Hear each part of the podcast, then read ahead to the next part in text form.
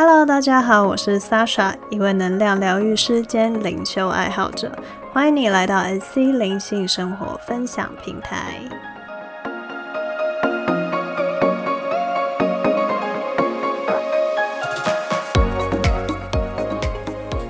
好的，今天来跟大家分享一个很多人会在 Instagram 上私讯的问题，就是如何面对生活中的低潮或者是负面能量。那我相信大家活到现在，一定或多或少面临过一些不如意的事，像是可能求学阶段的压力，出社会以后面对未来的迷惘，又或者是感情上的失恋，失去亲人宠物，甚至是自我的迷失等等。那不论你现在在经历什么，这些负面情绪都有一个最令人恐惧的一点，就是它仿佛永远都不会消失或结束，就好像这个困境跟难关永远没有尽头，所以它才会如此的令人沮丧。所以今天我们就想来分享几个面对低潮跟负能量的方式和观点，希望他们能帮助你面对此刻正经历的情绪。第一个面对低潮的方式，就是好好感谢你的情绪。根据研究还有我自己的经验，我发现人最可怕的其实并不是经历愤怒、悲伤、失落或者是忧郁，而是没有感觉。不晓得大家有没有看过 Netflix 的影集《汉娜的遗言》，这部影片在讲述一位高中生女主角汉娜，她经历了被同学排挤、被朋友拒绝、被众人嘲笑，还有甚至是被男性羞辱等种种令人心碎的事件后，她最后选择录下几卷录音带，讲述自己的心路历程，并自杀结束生命。这一件一件事件的堆积，让汉娜在最后的遗言里讲到，她最后其实对一切事物都失去了感觉，好像她再也不在意了，再也不在意生活中发生任何事，所以选择结束自己的生命。而这就是我要讲的部分，也就是说，真正可怕的其实是麻痹、失去感觉、再也不在意，就仿佛你已经全然放弃一般。换句话说，只要你现在还有任何一点的情绪，不论是忧郁、伤心、低潮，又或者是你能感觉到自己的不耐烦，希望自己赶快走出来的那种焦躁感，但我都必须说，请你先好好的感谢情绪的存在，因为那都是你还在体验生命的一种方式，代表你还活着，而只要你还活着，还在呼吸，凡事就都有希望跟转机。我们在生活之中总会难免赞扬称颂好的，而排斥不好的。但面对情绪，有一点想跟大家说的就是，情绪并没有好坏之分。在我们为他们贴上标签之前，在你用不恰当的，可能是伤害别人或自己的方式去消化之前，它就只是一个情绪跟能量而已，是自然存在的。而我们的情绪之所以会存在，跟我们的想法有很大的关系，也就是说，我们有什么样的念头，脑中有什么样的诠释跟推论，导致我们产生了相对应的情绪。也就是说，从这个观点来看，情绪其实是我们在觉察自我上非常大的一个助手。透过情绪，我们可以去发掘为什么今天我们会对某件事情感到生气，又或者对某件事感到感动，我们内心有什么样的心结还卡着，又或者是我们内心真正在意的是什么。特别是那些非常强烈的情绪，并不是每一个人对同样的事物都会产生同等的情绪反应，那为什么你特别会是这样子呢？透过情绪体验，我们可以反思自己，提高觉察力，也能因此而调整自己的方向。也就是说，只要我们还有感觉，我们的能量、身体就还在运作，光是这点就足以令你好好感谢自己的灵魂、内心，甚至去感谢那些触发你情绪的人事物，因为他们，因为情绪，你能够看见自己，然后踏上成长的道路，也透过他们真实的体验了生活的状态。所以面对自己的情绪时，与其觉得情绪是你的对手，要和它对抗，不如把它想象成你的合作伙伴。你并不是情绪本身，而是你可以透过它调整自己，让自己变得越来越好，也往更美好的方向前进。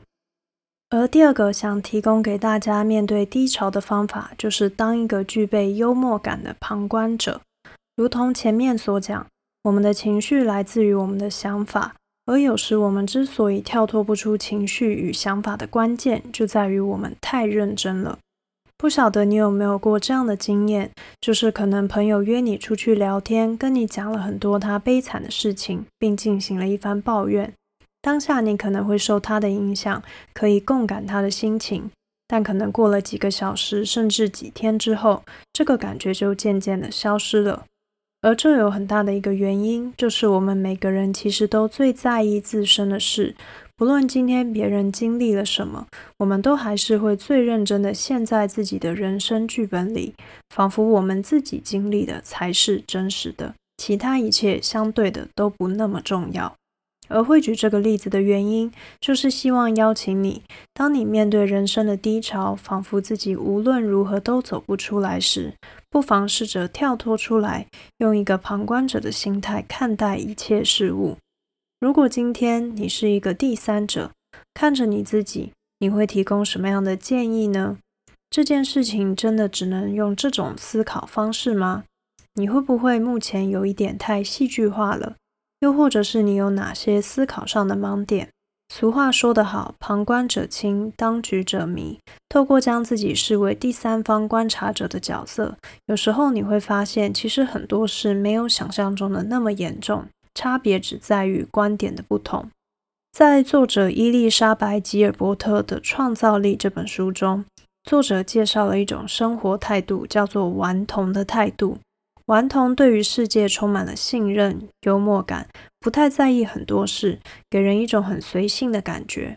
而顽童顺应着生命之流，对结果也不太在意，如果失败了、受伤了，笑一笑就好。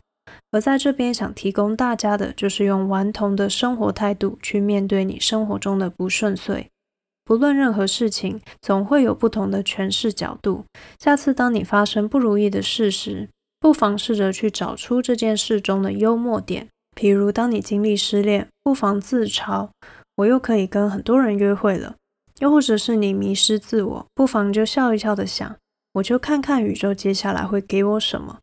用这种开放的心态去接受一切，信任生命，并同时开开自己玩笑，将生活看得轻松。在很多时候，幽默感就能很轻巧地带着我们走过生命的低潮，度过眼前的难关。而第三个想提供给大家面对低潮的方法，也是我个人认为最重要的，就是不要抗拒低潮。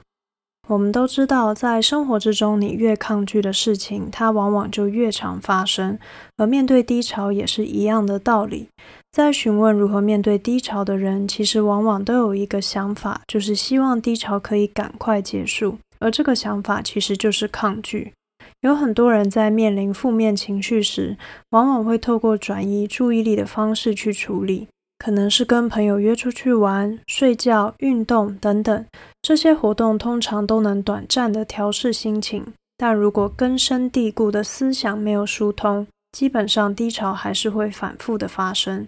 所以，与其逃避抗拒，这边想建议大家去接受低潮这件事。接受低潮与负面情绪，并不代表我们就会变成他们，而是你愿意让内在大大的空间留一个位置给他，接受他的存在，就好像面对一个朋友一样，你看见他，接受他。而通常当我们愿意接受了一个人，我们就能用更平和的角度去理解对方。面对情绪也是一样的道理，当你越是抵抗挣扎，它反而越是让你难受。与其这样，不如放下、接受、平静的面对。当你能够跨越情绪时，自然低潮也就会过去了。好的，今天来为大家统整以上，在生活之中，我们该如何面对低潮或者是负面情绪呢？第一，就是感谢你的情绪。生命就是体验，我们还能够活着并感受到情绪，基本上就已经是一件值得感恩的事情了。透过情绪，我们还能够觉察自我，提升自己。所以与其埋怨情绪的存在，我们更应该感谢他们，并与情绪一起合作，调整自己。第二，当一个充满幽默感的旁观者。透过旁观的视角看待自己的生命，并试着用有趣轻松的态度自嘲，带领着自己跨越眼前的难关。而第三，也就是最重要的，请接受低潮的发生。就好比海洋的潮汐，我们的情绪有起有落，完全就是自然的现象，就好像身体有时会累，也需要休息一样。当你可以接受自己的情绪，不再抗拒它时，你也能更容易的与它合作，调整自己的思想，进而往更好的方向迈进。好的，今天的分享到这边结束。如果你喜欢我的内容的话，欢迎订阅我的频道，或是到 Instagram 上搜寻 Sasha Chen 底线 S C S A S H A C H E N 底线 S C 来跟我进行分享交流哟，很期待认识你。那我们下次见，拜拜。